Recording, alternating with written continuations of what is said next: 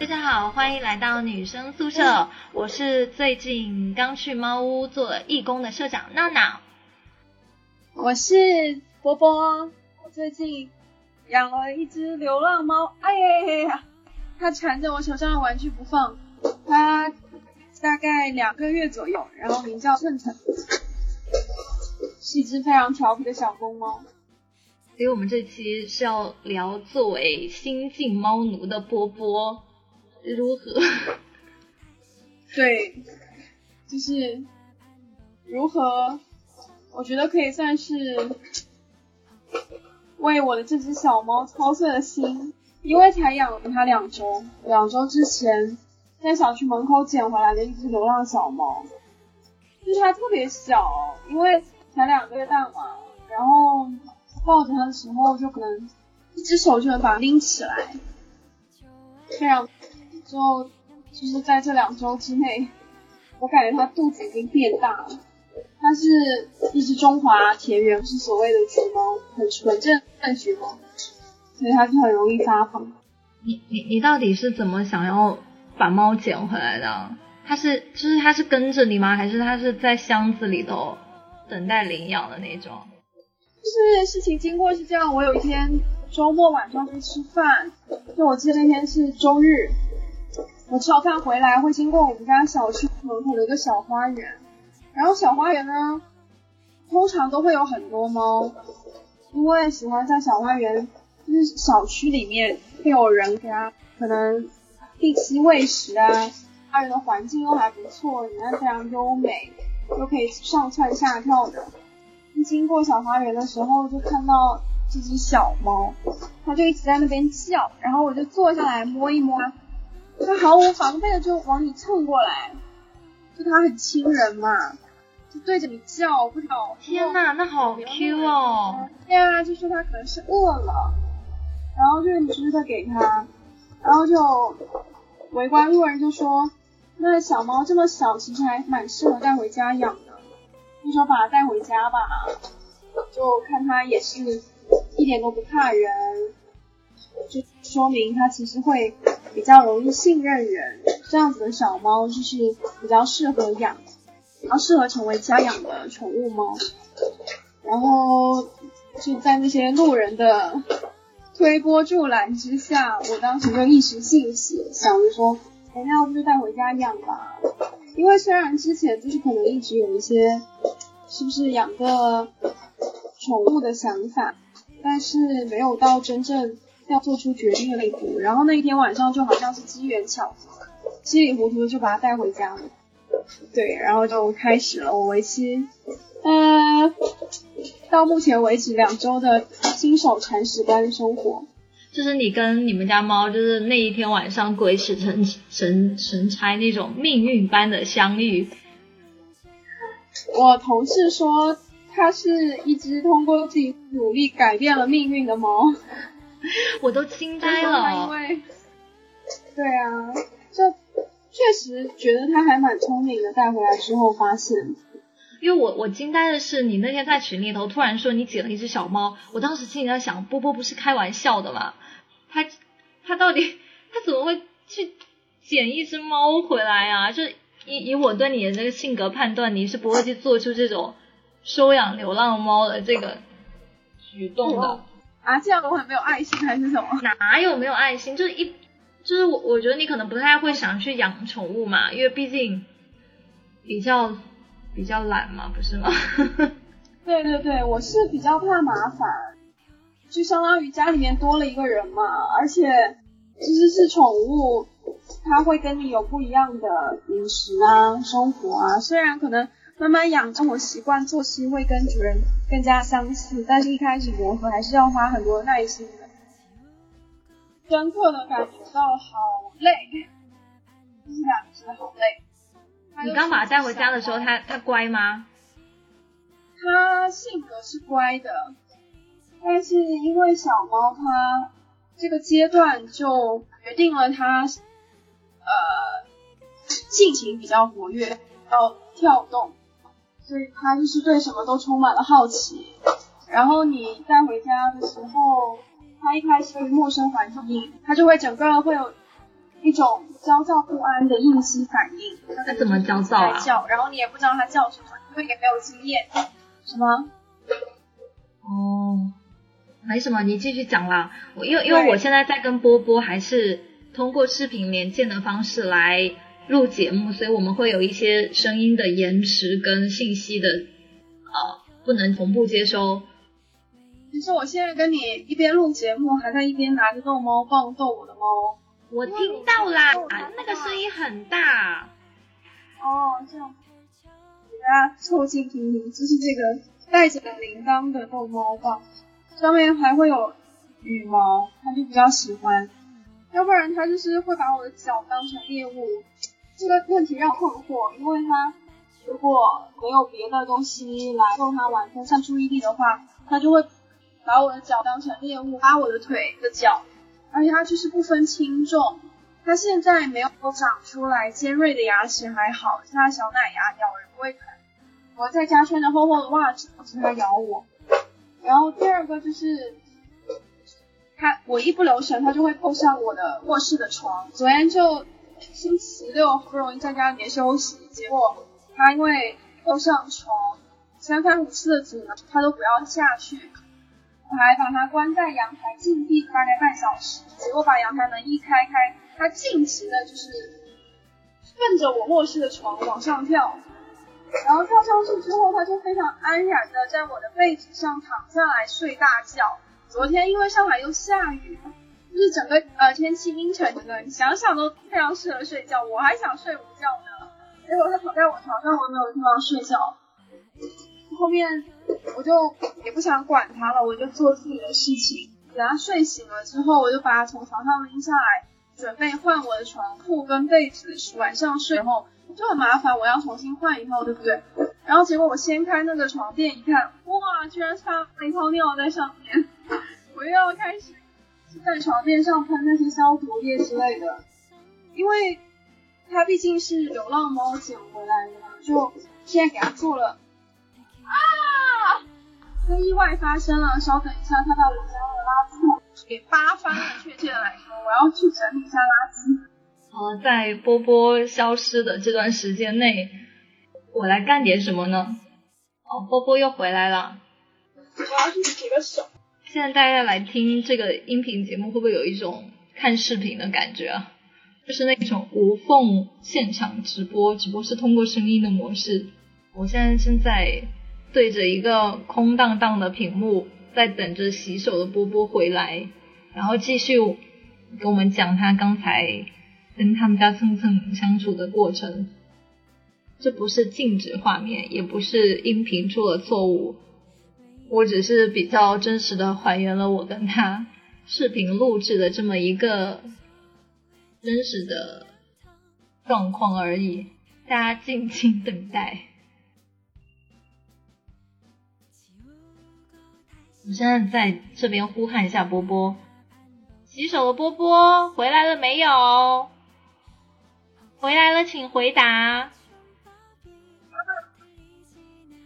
回来了，回来了，回来了。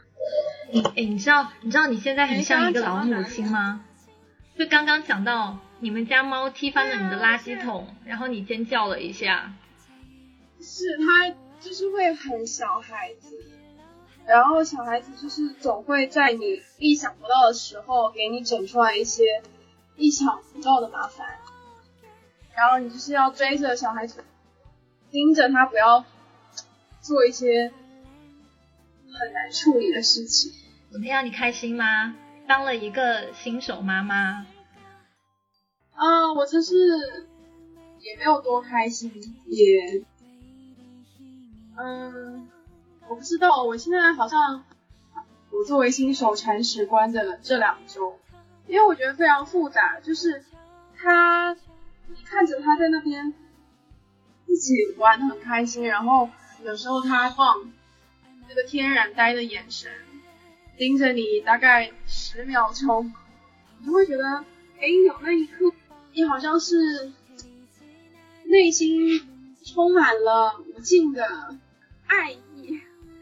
老母亲的那种爱，像是养了一个小孩一样。虽然也不是你亲生的，但是短暂的可是几秒的过去之后，他就又开始给你制制造无尽轮回的麻烦，就是很烦，就是很烦跟啊值得这两种心情中替换吧。就养猫就很像养小孩吧，其实其实养宠物跟养小孩是一样的，就你一开始可能只是抱着对它的喜欢或者是好奇，然后养了它，但是养了之后呢，就会逐步的去了解一下它的喜好啊，还有一些养育的知识吧，就慢慢的成为一个成熟的妈妈。哎，你真的，你你知道你你养养猫之后变化很大，其实你自己没有感觉到。你你在群里每天发的都是啥呀？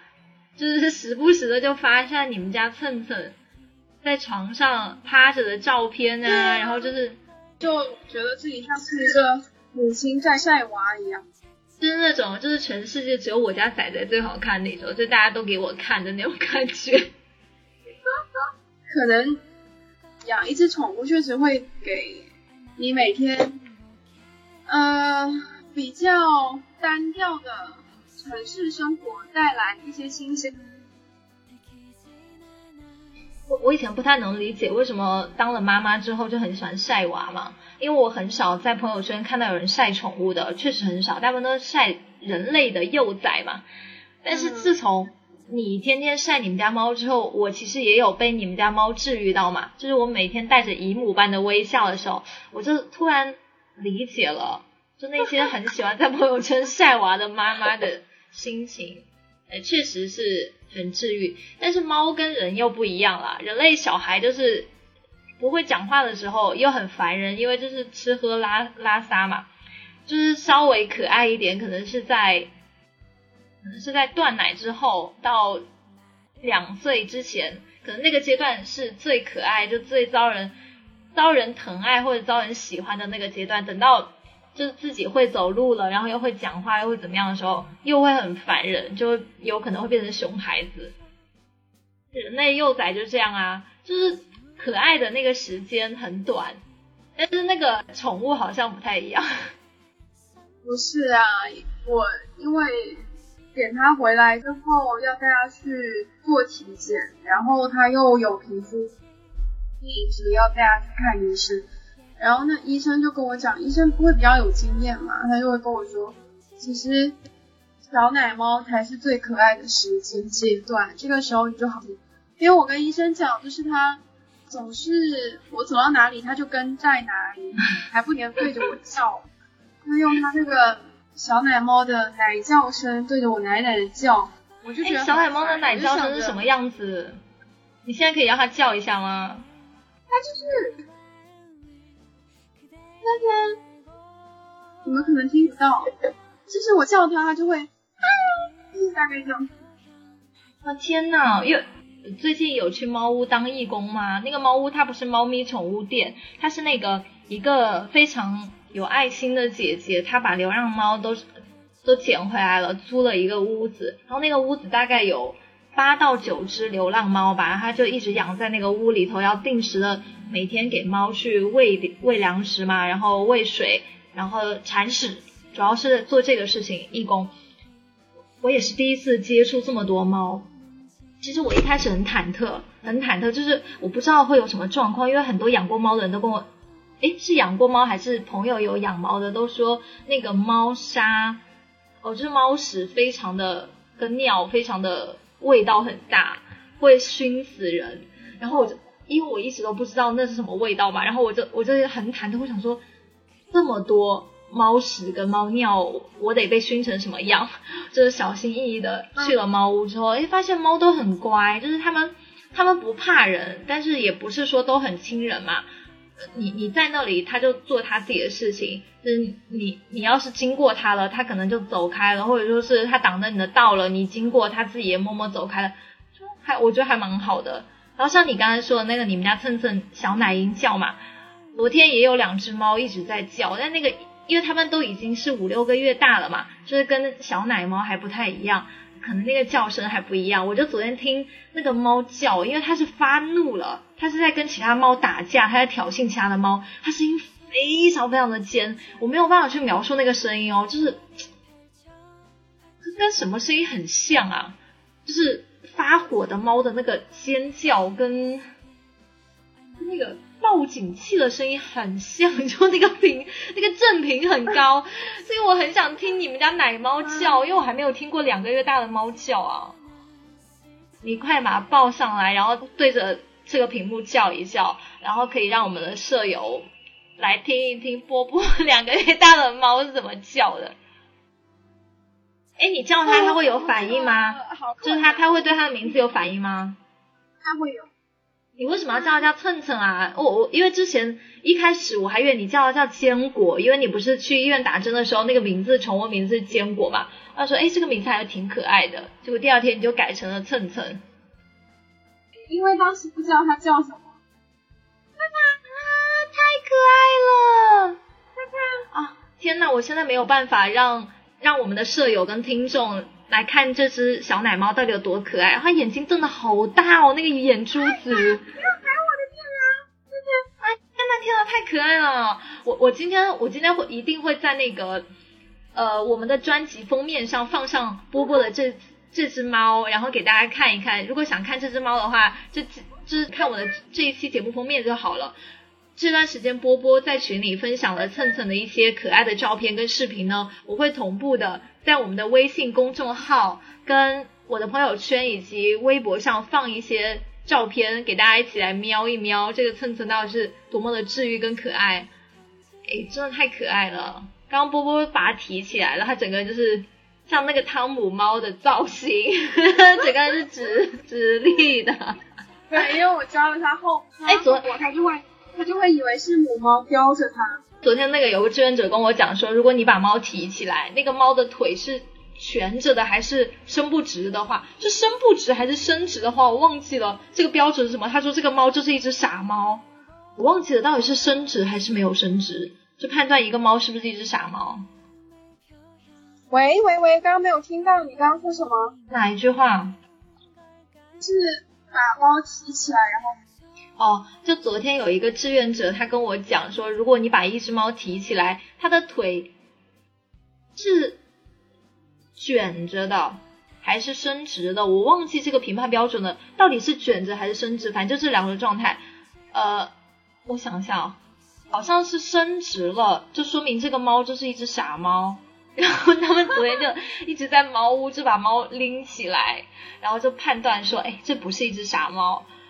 然后刚才你们家你们家蹭蹭被你提起来的时候，我忘记看它的腿的状态了。你要去查一下。不过你你真的很厉害耶！你才养两个星期，你对猫已经了解了这么多了，这对养猫的知识。嗯，我觉得，因为如果你要养它的话，它毕竟跟你是不同生物，然后它会有它自己的一些呃体态的表达的含义，想要跟你交流啊。还有就是它一个流浪猫，你在养它的时候，你要注意到，呃，给它做什么检查，给它吃什么东西啊，然后它需要一些什么东西，就是你都要查好嘛。不查好的话，你养的稀里糊涂，也就就就其实蛮蛮不负责任的。因为虽然就是我觉得我捡回来的时候是稀里糊涂，但是要开始养的话，还是要全面这些知识。当然，我现在了解的知识大部分还是来源于书面啦，就是实践的知识还有一些，毕竟才两周。他现在就是我前面跟你讲，经常扒我的腿，把我的脚当成猎物这个事情，我还不知道怎么去处理。而且他就很喜欢跳上床这个事情，我也要怎么去训练他不要跳上床。这个如果有有经验养养养猫经验的舍友，可以在留言底下跟我们支一下招，来教波波这个新手的铲屎官怎么去解决他的这个烦恼。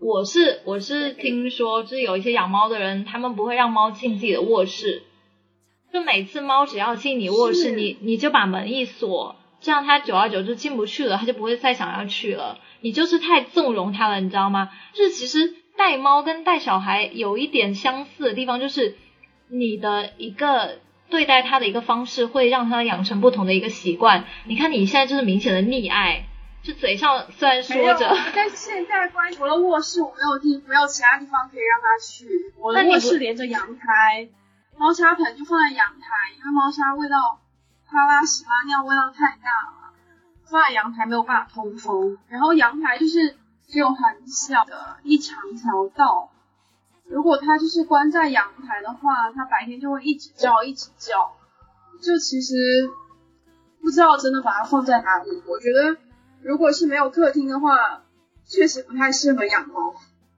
就有客厅会比较好。你现在给它买了猫的玩具吗？我又给它买啊，逗猫棒，我还给它买猫抓板，然后猫抓板它也不是很喜欢，他比较喜欢玩我的鞋鞋带，我所有的鞋子都被他玩的鞋带松起来，而且刚回来的时候，他那时候还呃就是刚会用猫砂，但是他刚回来的时候，因为一直在拉稀，嗯，吸粑粑很容易粘在他的屁股上，他拉完屎就出来玩我的鞋子，然后鞋子都会沾上它的猫屎，就是非常的恶心。那你不是每天要洗鞋子？我鞋子现在就放在那边，我打算等之后一起去洗的。你要给它擦吗？那它那个猫屎粘在它的屁屁上。要擦啊，还好它现在就是猫屎已经变干了。那这样讲真的有破坏了画面的美感。就是很麻烦的。然后更夸张的是，他捡回来前几天都不会用猫砂，他就是你也知道，你铲过屎，你也知道猫屎猫尿味道很大嘛。我其实很幸运诶、我我没有铲过猫屎猫尿，因为昨天我去的时候，志有几个志愿者已经先到了，所以他们都铲完了。等到我做足心理准备进到那个屋子的时候，我发现没有味道，我还很惊讶，我说大家不是觉得味道很大吗？为什么没有味道？是因为我去晚了，我没有感受到那股啊，猫屎猫尿味道就是，呃，会怀疑说 自己在拉屎拉尿的时候。真的是在拉屎拉尿吗？怎么味道都没有什么，没有那么臭。帮猫铲屎铲尿的时候，它有时候味道大到我要戴着口罩都遮不住那个味道。然后前几天的时候，它就一直在我的床底下拉屎拉尿。可能下班一回到家，闻到那个刺鼻的味道，就知道它是又拉在屋里的哪个方向。然后就轻轻的叹了一口气，就帮它处理屎尿。但是当处理完之后，你又又会觉得哇，我的崽好可爱。对对对，所以心情就很矛盾。是不是？我昨天回来之后，因为我在那个猫屋待时间有点长嘛，有一只猫特别的可爱，它可能两两三岁，特别特别胖，它还不是一只橘猫哦，它特别胖，就是你摸它的肚子，你都能觉得它里头是圆滚滚的，哇，又重，它特别亲人。我现在看我们家猫，就是我前面讲说，我觉得它长胖了，就是它肚子，我看它那个瘦小的身躯，头小，脖子细，四肢也不是很壮硕，但唯独它的肚子哦，我觉得它就回家吃这两周，然后走路的时候像是驮着一个大肚子一样，就是那个肚子迅速的在变胖，真的很重。呃，那天我把你的那个养养的。蹭蹭嘛发到朋友圈，就很多舍友在底下留言，就说你小心它以后会变成一个大胖子。然后就我就说，哎，为什么？然后他们就说十橘九胖啊，我才知道原来橘猫就大家都知道他们会变成一个大胖子，好神奇啊！哦，就是网上给橘猫的爱称就是叫橘猪。那为什么只有橘猫会变胖啊？是跟它们的品种有关系吗？对。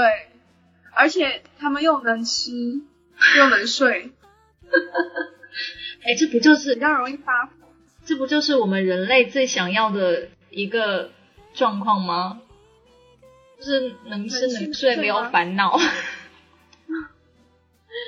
哪有什么岁月静好，都是有人替他们负重前行。你看我这老母亲，要每个月给他赚生活费，生病了的话更麻烦。哎，我，哎，我跟你讲，就是那那次，波波又离开了，他去拉屎了啦。谁啦？菜猜猜又猜猜又拉屎了。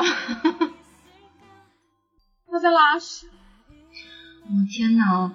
你不要再讲了，你再讲，我觉得隔着屏幕我都能闻到那股味道。因为昨天嘛，昨天我啊，你没有闻过那股味道的话，你没有一个感知的。我现在有。我我我觉得是像臭鸡蛋，然后加上 发霉的一些什么东西混在一起的味道。我虽然没有闻过那个味道，但是我觉得我现在坐在。坐在家里，我身上被一股猫的味道包围着。我昨天不是跟你讲那个两到三岁的有一只流浪猫吗？它就是特别特别的粘人跟亲人，我都怀疑它是不是一只猫。它可能前世是一条狗吧。它很喜欢趴在你的腿上，就比如说你做一个指示动作，就是你坐在沙发上哦，你把两手在你的双腿上一拍。它就会马上从地上跳起来，直接趴在你的腿上。然后那个那个猫，因为我昨天穿的是短裤，我的腿露出来很多，我就不敢让猫爬在我腿上。因为那个猫特别搞笑，就是它趴在腿上的时候哦，它的爪子就会张开，然后收拢，就一直在抓，一直在抓。那我就看到它那个爪子超可爱，因因为我我的腿就是露出来了嘛，我又不敢让它。趴在我腿上，我当时很犹豫，我我很怕他把我腿给抓坏了。我正好带了一个帆布包，我想我又想抱他，然后我就把那个帆布包铺在我的腿上，我就把我的帆布包一拍，他就从别人的腿上转移到我的腿上了。一开始的时候他有点紧张，就他站在我的帆布包上，然后后来我就慢慢的摸他的背部的毛，然后他就慢慢的坐下来。他坐下来那一瞬间，我我有点紧张，我整个人都不敢动呢。他真的好胖，然后又很热。我整个人，我就觉得我腿上压了一个，压了一个可能有三四十斤的一个重物，我的天呐，我是就是血液不循环那种感觉。啊，他他的那个 没有，那我突然想啊？他真的他真的很重，而且就很热嘛，就是你摸他身身上都是肉。完了之后，呃，人家就说他喜欢被摸下巴，我就尝试了一下，把他的头抬起来，就摸他的下巴，然后他就开始转过头来看着我，就是我们的姿势是这个样子，就是。他整个人是横着趴着的，所以他的头是朝我的右手右手边。后来他又觉得不爽，他又换了一个姿势，又跑到我的左手边，他的头，我又继续摸他的下巴。结果他就得寸进尺，可能太舒服了吧，他就开始整个人的那个肚子哦，往我的往我的那个呃，就是也往我的肚子这边移动。就它的前爪哦，就开始慢慢的伸到我的胸上了。它本来一开始是在我的那个呃那个髋骨这一块，就是摸抓我的裤子，就是拿爪子一张一合抓我的裤子。后来它的爪子越伸越高，越伸越高，就就最后停在我的胸部。就它整个人的它的头就开始对着我，就是很像是新生儿妈妈给吃小喂奶那个姿势，你知道吧？就小孩的整个身体。跟跟妈妈的整个肚子是贴在一起的，然后头也是对着妈妈那个方向，哇！然后我，我当时想，你下一步不会是要跟我拥抱吧？就是因为他的头真的就是越离越近，就他就跟我一直在对视，我就跟他对视了好几眼，绿色的眼睛嘛，绿色眼珠子就一张，他的他眼皮还一闭一张，一闭一张，特别可爱。嗯，是的，就是有时候你望着猫那个眼神，它就非常的无辜，然后又很真诚、天真的眼神望着你。还有啊，好可爱。还有一种猫，它就是两眼无神，然后像个呆逼一样，就是你 会觉得它好萌啊。哎，然后我我昨天就是突然明白了，为什么现在那么多人愿意。当铲屎官以及沦为猫奴，甚至有些年轻人可能不具备养猫的条件，就会在吸猫嘛。有段时间不是很流行在线吸猫嘛？我之前真的没有感觉，我现在是真的能体会到，诶，为什么这么多人愿意为猫投入这么多？就猫真的很治愈。嗯，是，因为我觉得其实对于现代人来说，嗯。我以前因为从小到大我们家里是没有养过宠物的，所以一只宠物都没养过吗？没有啊，就只养过可能小学，呃父母接你去放学的时候，门口会有那些摊贩子他们卖的小鸡小鸭，然后有买过四只小鸡回去养。就是那些小鸡小鸭，有的还涂了颜色，染过毛的黄小鸭，什么绿毛的小鸡，还有绿毛小鸡，但是那种都养。对呀、就是那种小的 怎么会有绿毛小鸡？小鸭，它它为了吸引小孩子去养，但那种根本就养不长，你可能养一个星期它就会死掉。它们其实本来就是有打过药的，就不是真的会小鸡小鸭。所以我从小到大对于养养宠物，就是没有一个真实的体验。虽然就是可能毕业之后结识的一些同事啊或者朋友，他们在家里面也会养猫猫狗狗，但是他们在跟你很开心、很激动的在讲他们养宠物发生的一些事情的时候，我自己也是没有感觉吗？对啊，就不会像他们那么的有爱惜之情，像是自己家一个宝藏，想要跟你分享什么什么什么的。但是我自己养了之后，我就觉得，呃，灿灿，他就是老是扒我的腿，它现在就在你腿上吗？他现在还没有在我腿上，他想要扒上来，就是就是。它刚刚不是在拉？屎吗？你不害怕它屎蹭到你的腿上吗？他现在拉的是干粑粑，所以还好。就是像我们现在上班嘛，然后早上去上班，晚上回家，就你一个人在家，也会觉得蛮孤单的吧。然后你看到猫的那一瞬间，就是会觉得生活突然变得热闹了起来，就有人陪在身边。他虽然就是跟你不是共用一种语言，但是他在那边叫他的，然后你可能有一些话你就也不知道他听不听得懂，他肯定听不懂嘛，你就对着他可能讲一讲，那不一定啊，万一有一天你的猫开口讲话了，吓死你！那是大概讲一只从外太空来的猫吧。其其实现在养猫的年轻人会比养狗年轻人多诶，因为狗它其实跟猫的性格不一样，狗它比较粘人，而且需要遛嘛，就是需要主人大量的时间陪伴。对啊，对啊，因为就是对于年轻人来说，很多都是在外工作的北漂沪销，那他们要工作，有时候九九六你也知道加班常态，他们就没有办法去给狗一个充足的陪伴时间，而且狗狗每天都要遛它的话，对于养狗狗的主人来说也更加麻烦嘛。就是可能如果加班回到很晚，然后这个时候你还要去遛狗狗，那久而久之就会觉得养狗其实没有养猫那么的轻松。那养猫的话，你就把它放在家里，然后给它准备食物吃好喂好，其实一切就就差不多啦。然后我们在家相处的时刻相互陪伴，就会比较容易。其实可能不同的因为狗狗它它拉撒，它要在户外解决，所以没有办法在室内。就不同的性格适合养不同的宠物嘛。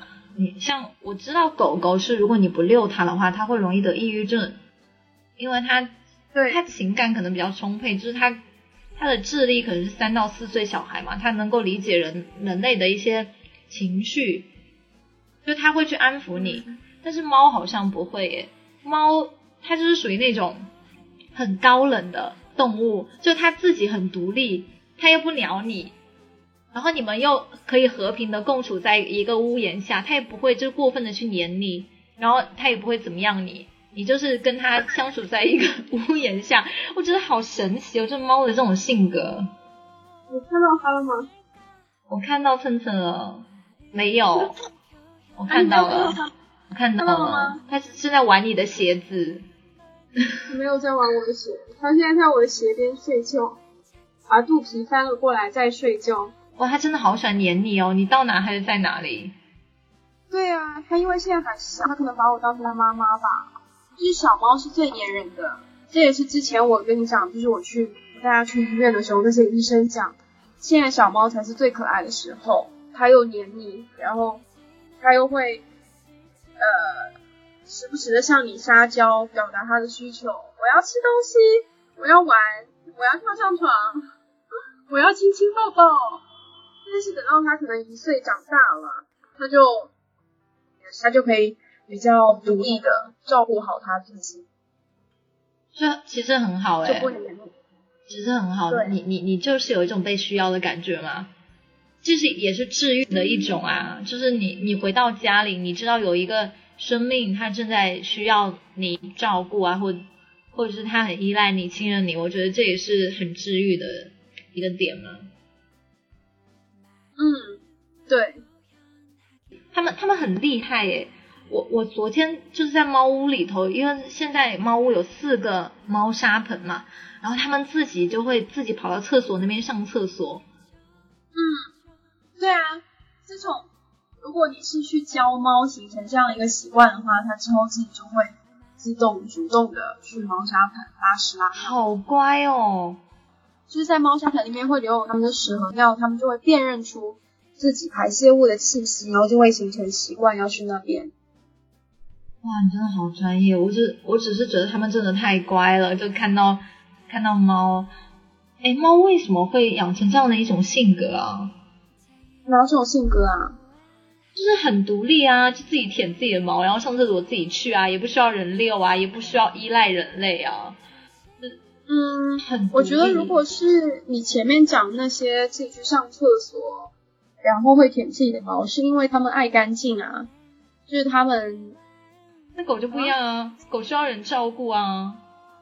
嗯，其实狗狗也很乖，它也会很忠诚于主人，而且狗狗会更加的有训练的天赋。呃，猫的话，你就听说训狗没有怎么训猫的吧，就是相对来说比例会比较小啊。然后第二个就是我觉得猫可能并没有狗狗那么大的一个运动量吧，它只是在跑一跑，每天运动量就能消耗掉。但是狗狗就不一样。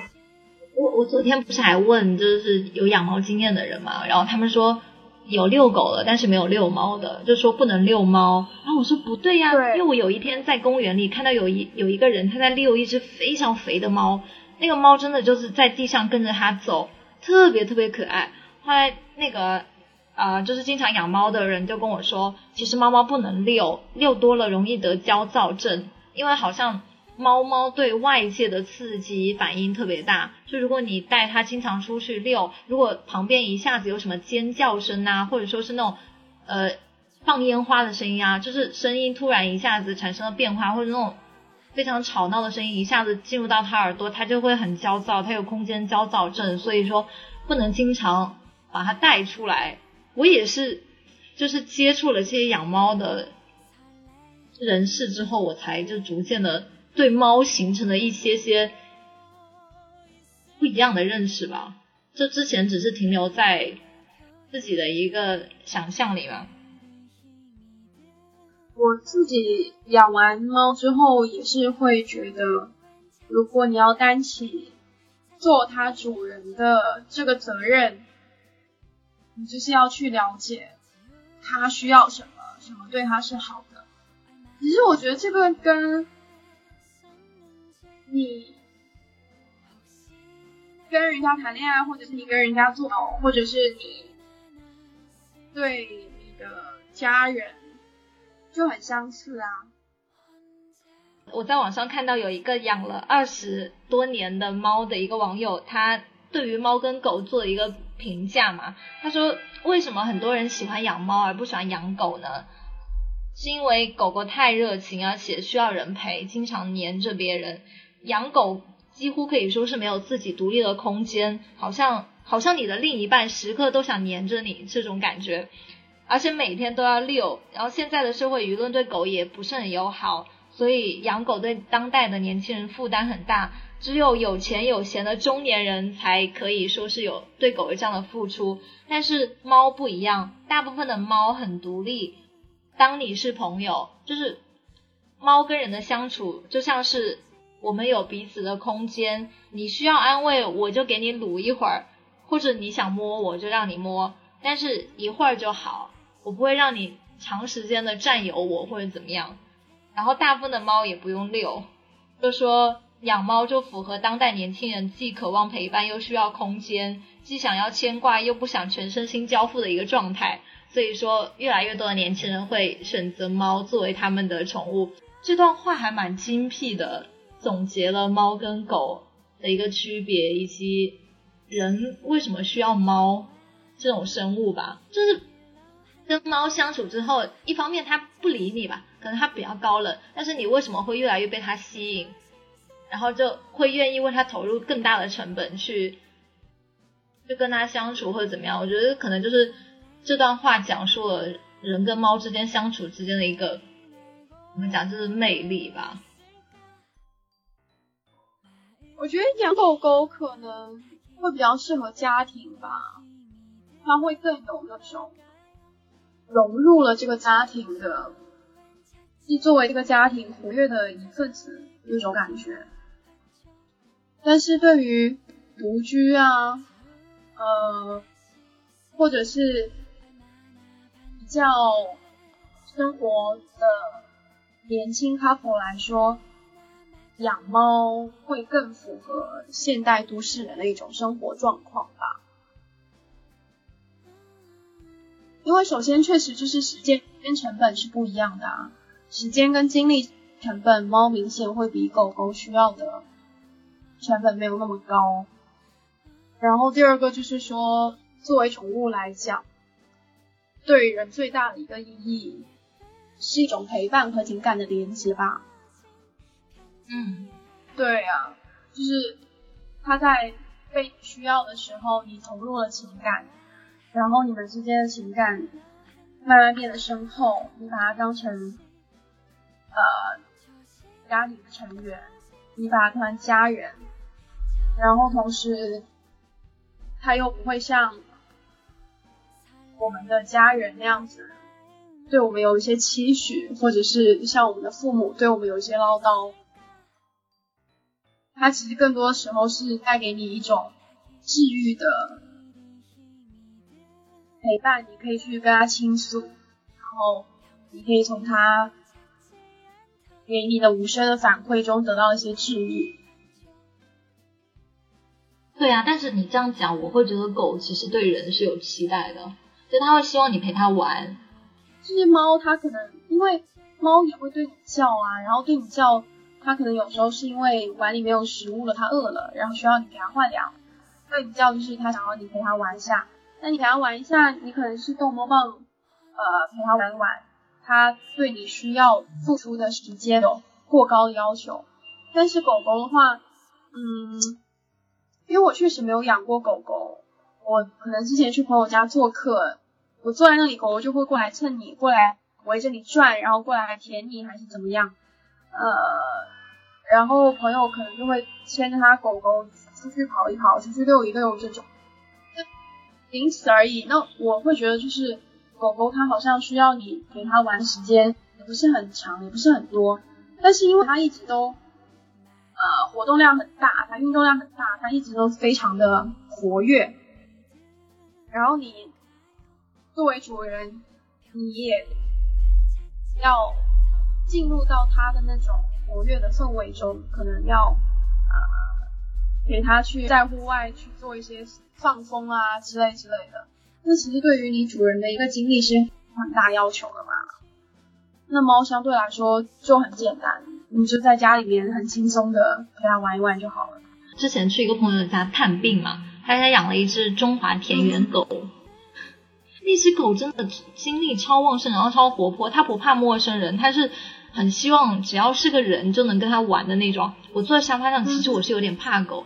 我怕狗不是说我不喜欢狗，而是我很怕它们突然特别开心，或者是自己没有办法控制力道就把我给咬着了。我特别害怕那样子的状态，就我怕它们失控。我其实以前也很害怕。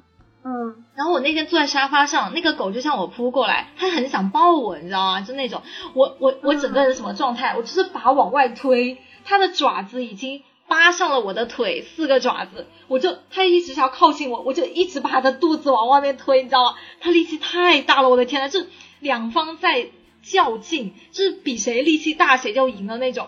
我真的太难受了。后来它的主人把它拉开，它过一会儿又往我身上扑，然后我就又要把它推开。啊，我当时在想一个特别好笑的事情，我在想，我都已经这样对你了，你不能有点自知之明，你还得再给我扑过来。他其实不知道的，他可能就是喜欢你，想表达他的热情。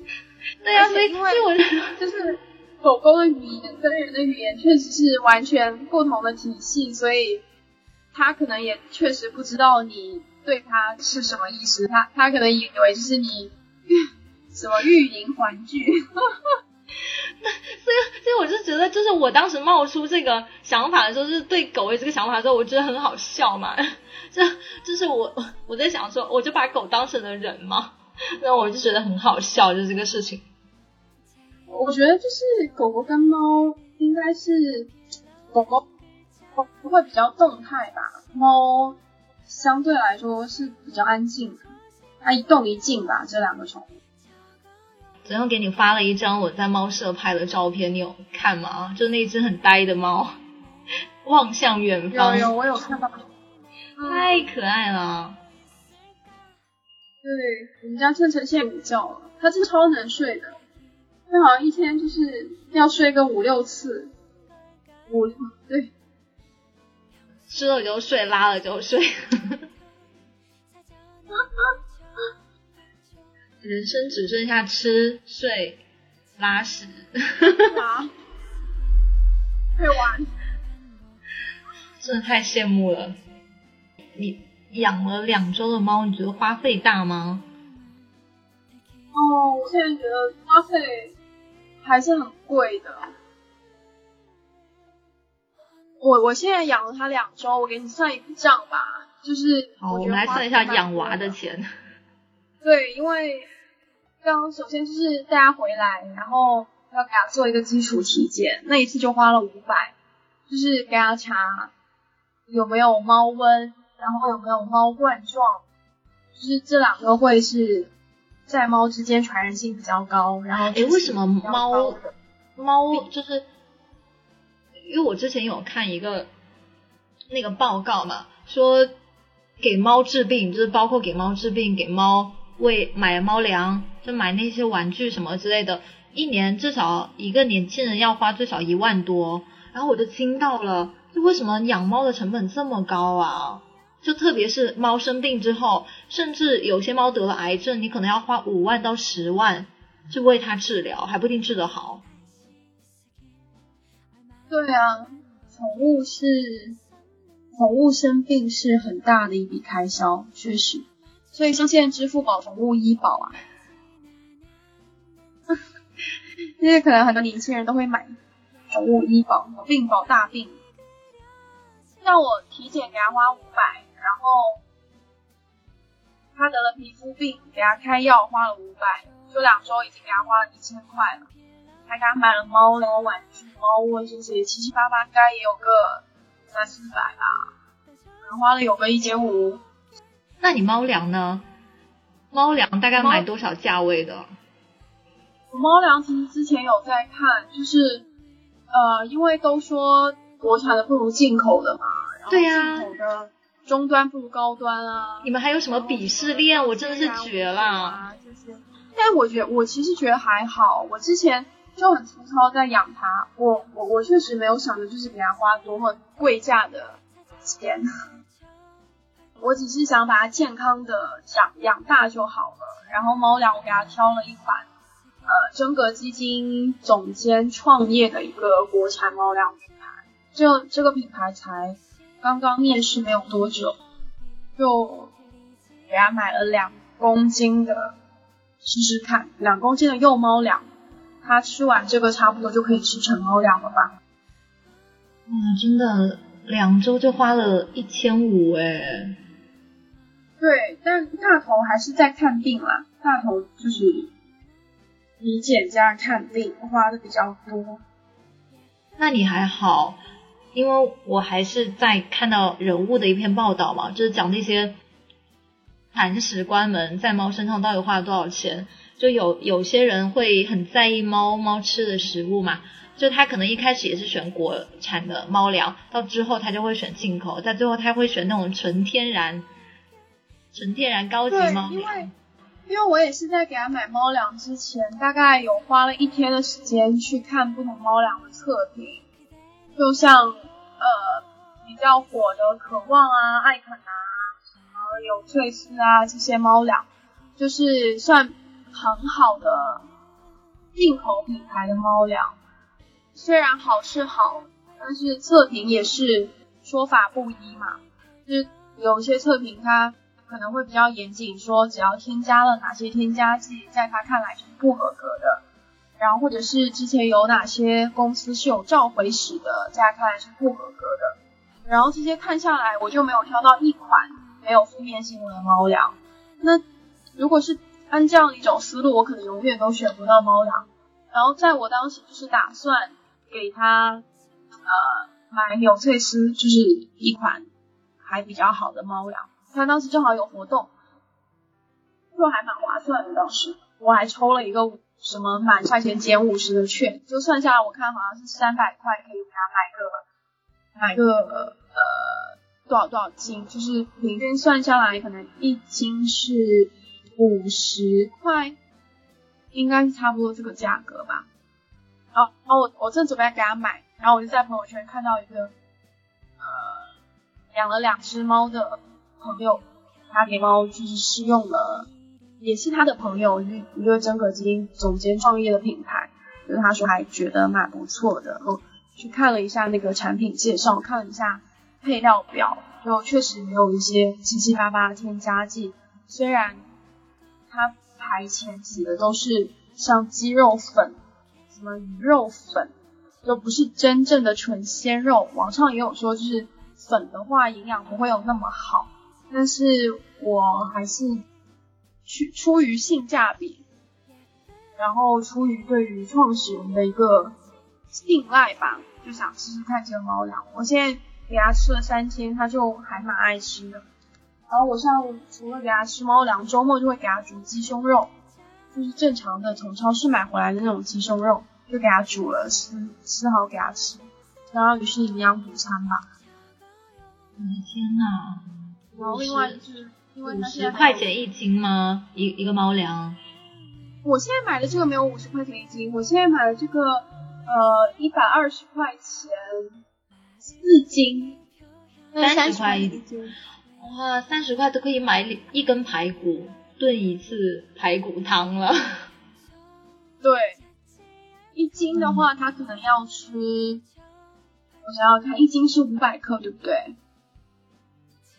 对，一斤，一斤是五百克。嗯，是吗？还是两百五十克？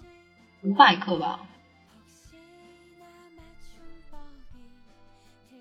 哎，这个不重要了，这个不重要了。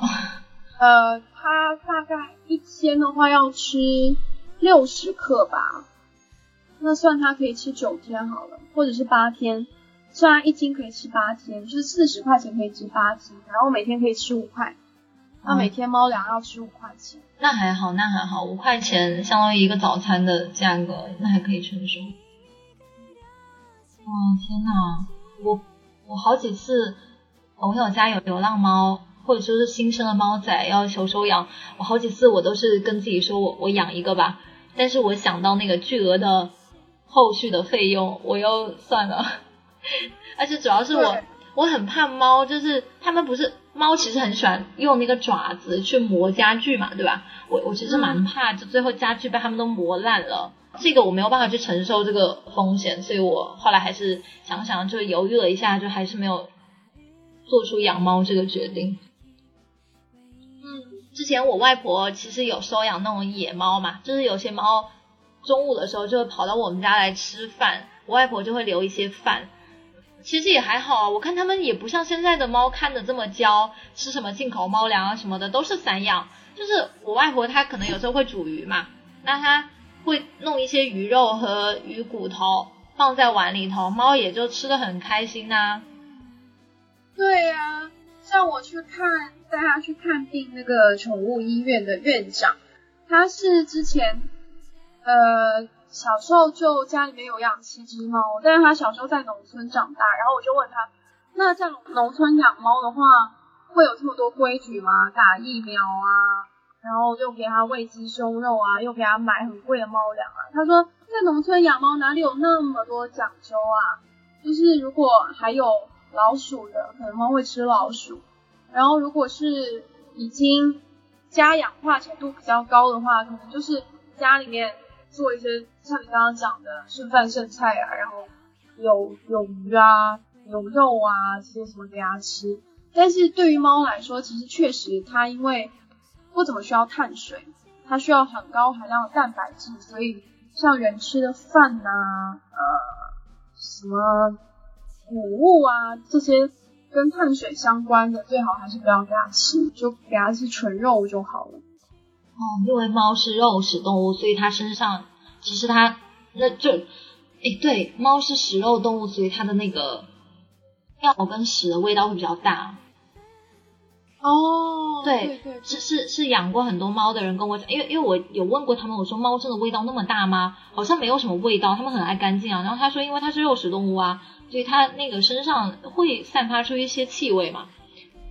我我到现在哦。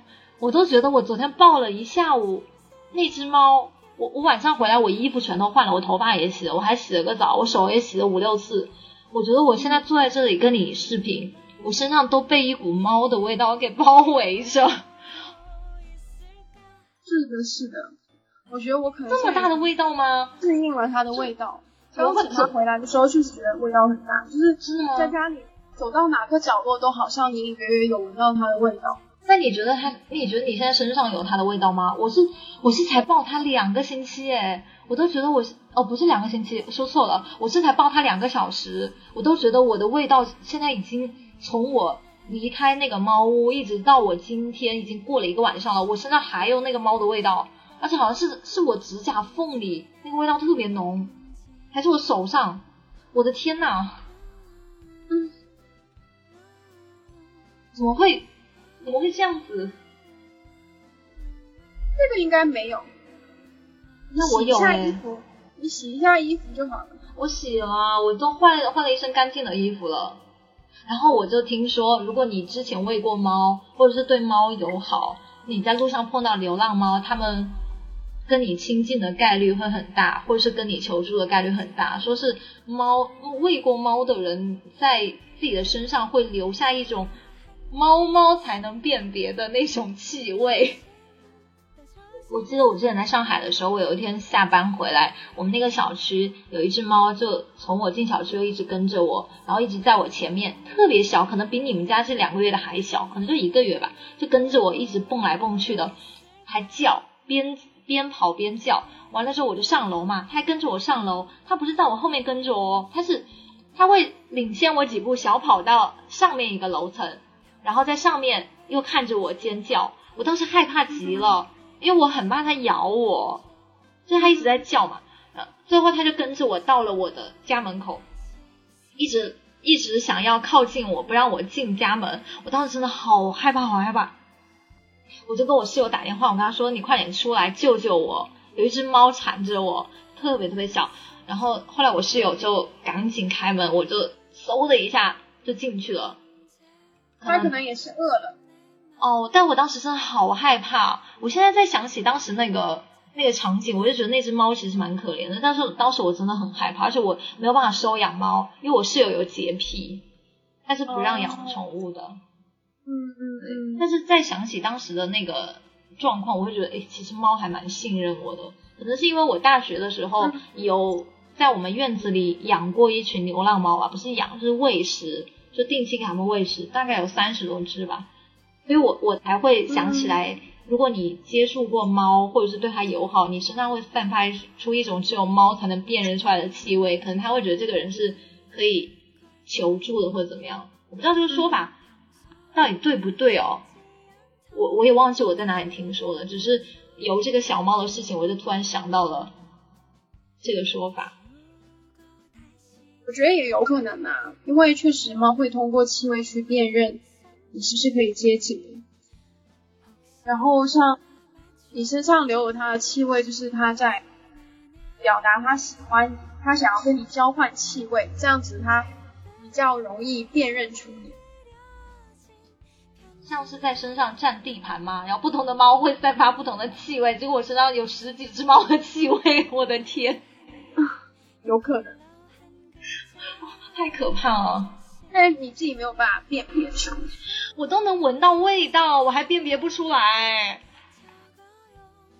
不是啊，你说十几只猫的气味啊，然后你可以每一只猫的气味都辨认出，那不行，那只能统一称为猫味。别人都是女人味，结果身上是猫味，我的天呐！你不是说女人像猫吗？味道是一样的呀。哦，对你这句话，那我真的无法反驳你，突然这种逻辑鬼才。红猫怎么醒的？你要把它弄醒吗？你要蹭蹭醒来吗？不用要它醒来啊，要它继续睡觉。你就你就，但是那个懒腰真的是继续睡了。哎，猫会打呼吗？我听有些猫它会打呼，哎，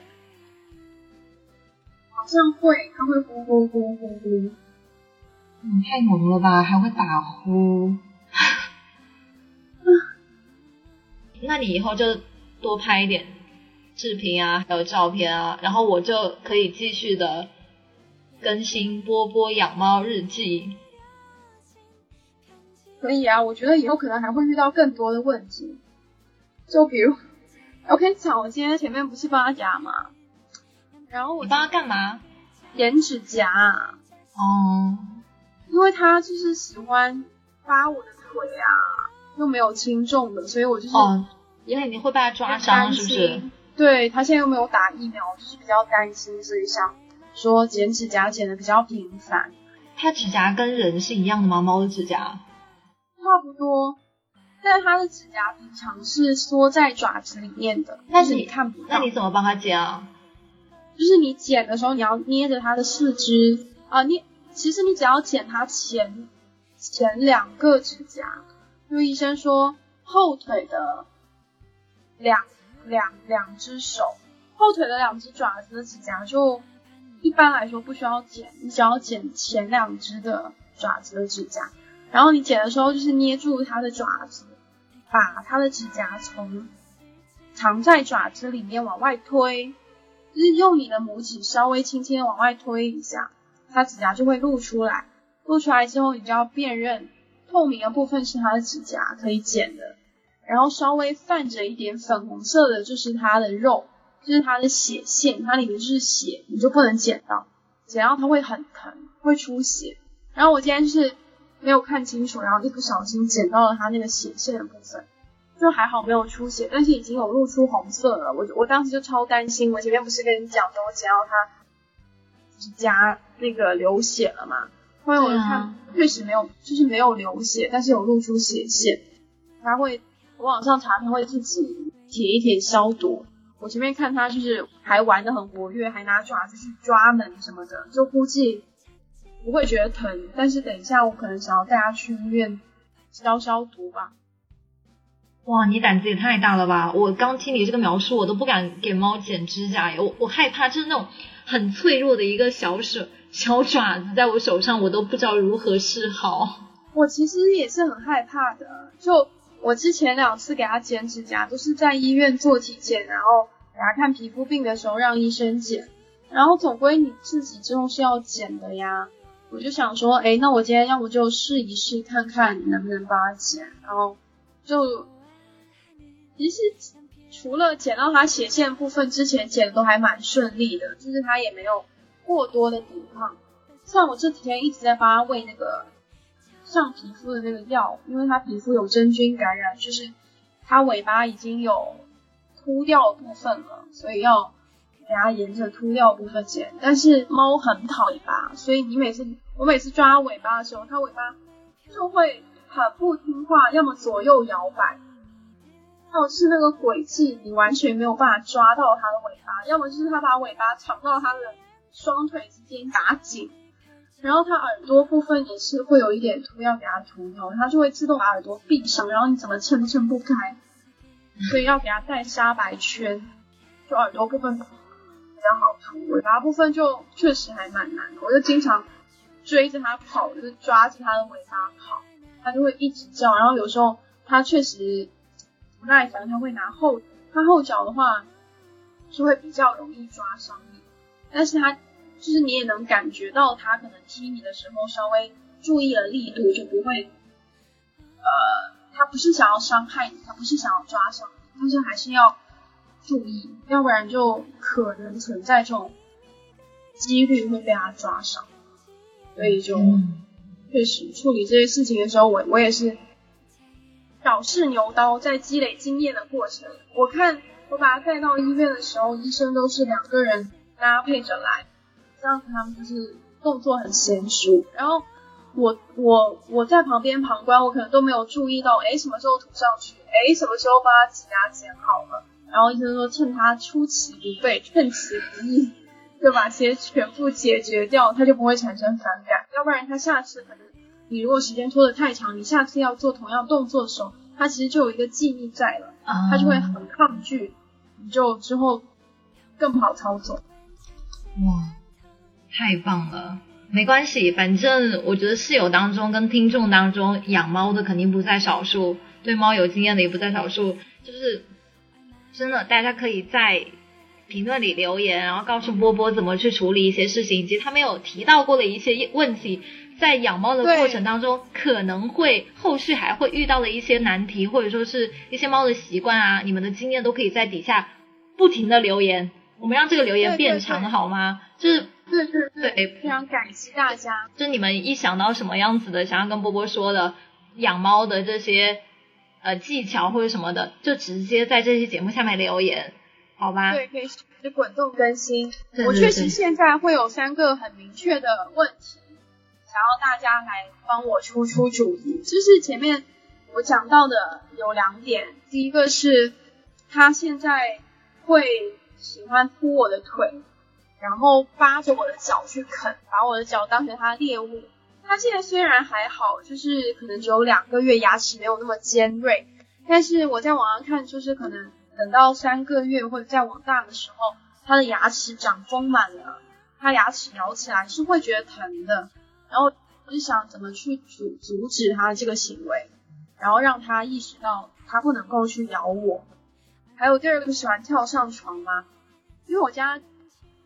就没有那么大的空间，没有那么大的一个客观条件去给他充足的活动。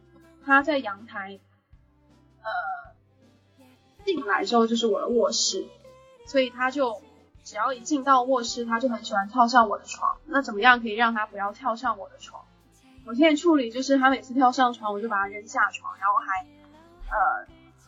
很严厉的呵斥呵呵斥他，还会稍微拍他一下脑袋，但是他好像就根本就不 care，他每次下去了之后就继续再往上来，不能阻挡他跳下床的冲劲，所以希望大家这两天给我帮帮忙。你刚不是说三点吗？只说了两点，你是记忆力出现了。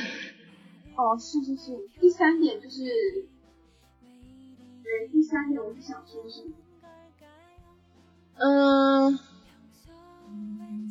第三点好像我本来是想讲他大了之后他他会不会咬你，就是比较担心说他如果之后牙齿长锋利，然后他会不会他会不会呃跳上人的腿来咬你，咬你的手之类的，会比较担心这个。呃，我不知道它会不会咬你，但是我知道。有的人养猫，猫猫想要亲近它，就是会舔舔你嘛。但是舔着舔着，有可能就会上牙齿。我我有一个呃跟我一起做义工的志愿者，他就昨天被他的猫咬伤了鼻子。鼻子？对，那猫也它也不选部位去咬喽，但是想咬什么地方就咬什么地方，所以还是要注意一点。对，看看这个有什么什么办法可以让它不要咬。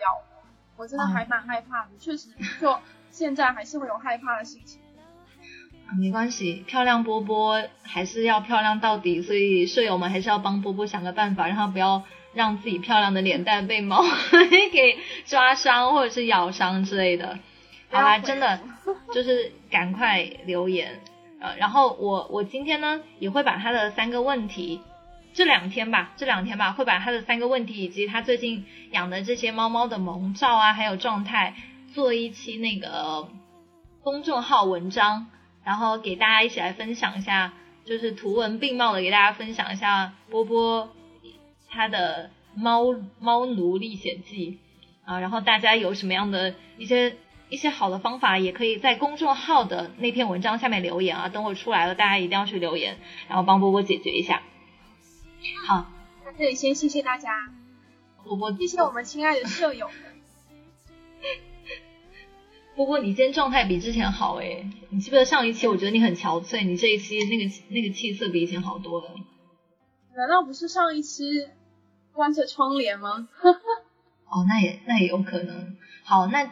那因为上一期我们是四周年节目嘛，呃，也放了很多舍友们的语音留言，就是我就是在剪节目的过程中，我又听了一遍，还是很感动，就大家真的很用心，然后很然后给我们很多很多的包容跟关爱，呃，也给了我们很多的祝福，所以还是还是希望就是像。舍友们的祝福说的嘛，希望女生宿舍能够继续走下去，也希望所有的舍友们能够越来越好。然后呢，呃，在在这里我还是想再念呃一个舍友他的一个文字留言，因为当时放的是语音嘛，他们的语音留言，然后这位舍友的文字留言我给漏掉了，就没有念。那今天我给他补上，好吗？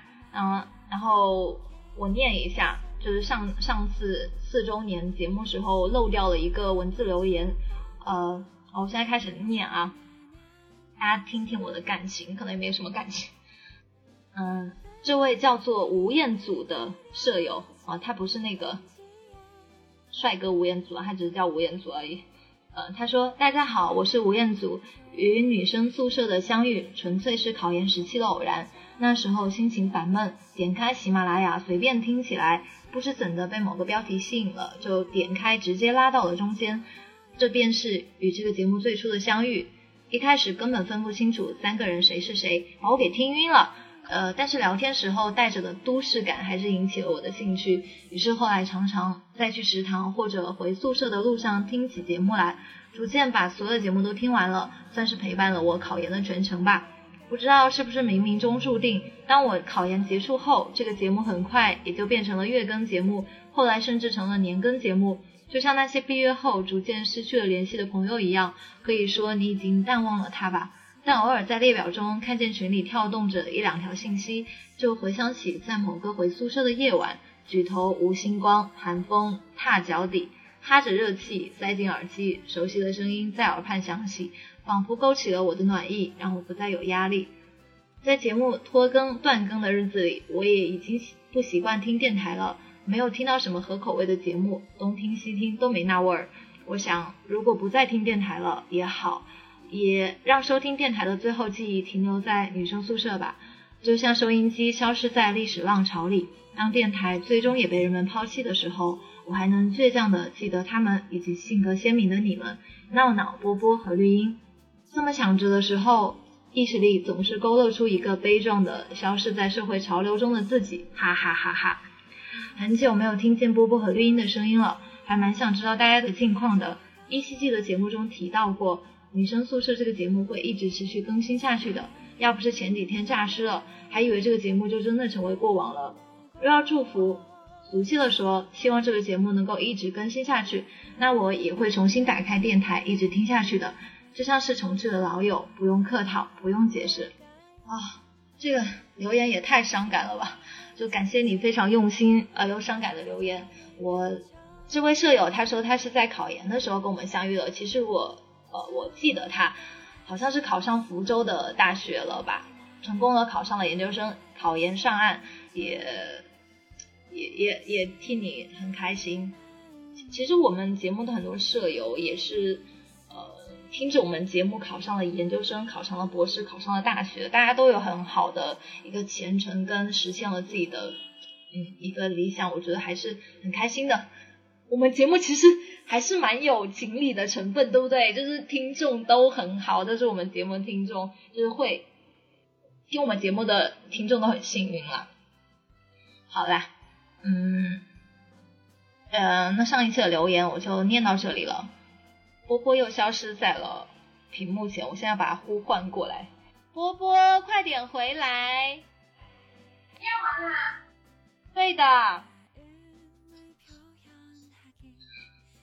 为什么在我念留言的这段时间，波波突然消失不见？真的是让人生气。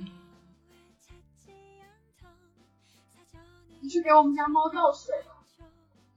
哦，你们家猫还在地上原地不动的睡了吗？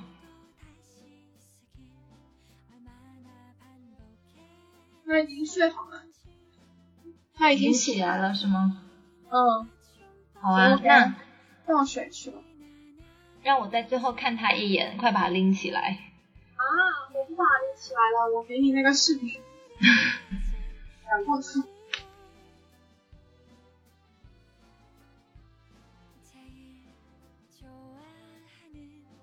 啊，它躲在了阳台的伸缩门的后面。蹭蹭，我觉得我这样叫特别像猥琐的老阿姨在叫一个小孩子。哇，太可爱了！大家听到那个逗猫棒的那个铃声了吗？哦，结果他不理波波了，他自己跑到阳台去玩鞋子。果然鞋子对他才是真爱。他喜欢玩鞋子，喜欢玩脚。哇，他真……好啦好啦，波波快回来！波波快回来！好的森森又回来了。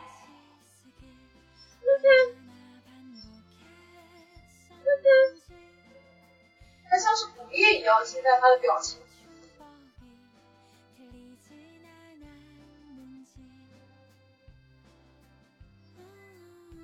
我就这样盯着真正在玩这个逗猫棒。好了，我们不要管蹭蹭了，快回来，波波。好了好了，回来了。那我们今天的节目就到这里了吧？好的，大家一定要踊跃留言哦。对，这难难得波波贡献了他的铲屎官的第一次经历，跟大家来分享。好，那我们的我们的节目呢？嗯，怎么讲？那个更新频率不能说每周，也不能说每两个星期，那可能是，嗯。每三个星期吧，好吧，又变了。定期吧。啊，那不定期好了，那不定期更新，呃，尽量频率会，呃，会快一点吧，尽量尽量频率频率高一点，频率高一点。啊，突然不知道用什么形容词了，尽量频率高一点，然后大家也也可以关注一下我们的那个微信公众号，就是女生宿舍 FM，我近期一定一定会把。波波养猫的这个过程，更新一篇文章给大家分享。然后那个大家期待的一个四周年的福利呢，我知道是什么，不就是很想看我们三个人露脸吗？嗯，绿茵露脸倒是不可能啦，就是没有办法成全你们的期待。但是我跟波波呢，可以发一两张侧脸照，呃，满足一下你们的好奇心。但是那个正脸呢，你你们也不要指望了，等到五周年吧，看看我们。愿不愿意吧？不要强迫啊。然后那个照片呢，也会发在微信公众号里头，会会搞一篇文章，然后自己大家大家去看啊。至于什么时候发呢？这个就不一定了，肯定会发的。呃，然后那个如果想要加我们的微信群跟我们互动的话呢，就可以添加闹闹的个人微信是 n a o n a o t v x q，然后呢就申请进群就好了，就可以跟室友们愉快的玩耍了。然后那个微博呢，微博主要是绿茵在管啊。如果想跟绿茵聊天的话呢，就可以关注一下我们的新浪微博，就是女生宿舍 FM，搜索这个微博名称就好了。那这么多渠道可以找到我们，所以大家也不用担心我们会失联。好，那那今天的节目就到这里了，大家敬请期待公众号的波波养猫记。然后我我们我们也期待一下。大家对于波波的一个养猫的建议跟养猫的经验的留言啊，看看你们能留多少言好吗？就决定了我们下次更新的一个速度。是留言。什么？留言越少，更新越快。留言留言越少，我就不更新了，真的是。好啊，好啊。这节目就到这里结束了，下次再见吧。对，下次我们聊一点别的好了。好，看看大家下次还想不想听特程的最新状况。我觉得他可能因为现在还小，在长大的过程中，大概每一周都会发生很多新鲜的事情吧。等到真的长大了，估计就没有什么好玩的。好啦，真的要跟大家说再见了，不要再啰嗦了。对，拖了好长。哎，很久了，一个半小时了，那大家还要不要睡觉了？睡哦，睡睡睡。对呀，睡睡前听啊，睡前不是催眠神器吗？好，那就这样啊，拜拜，下期再见，拜拜，拜拜。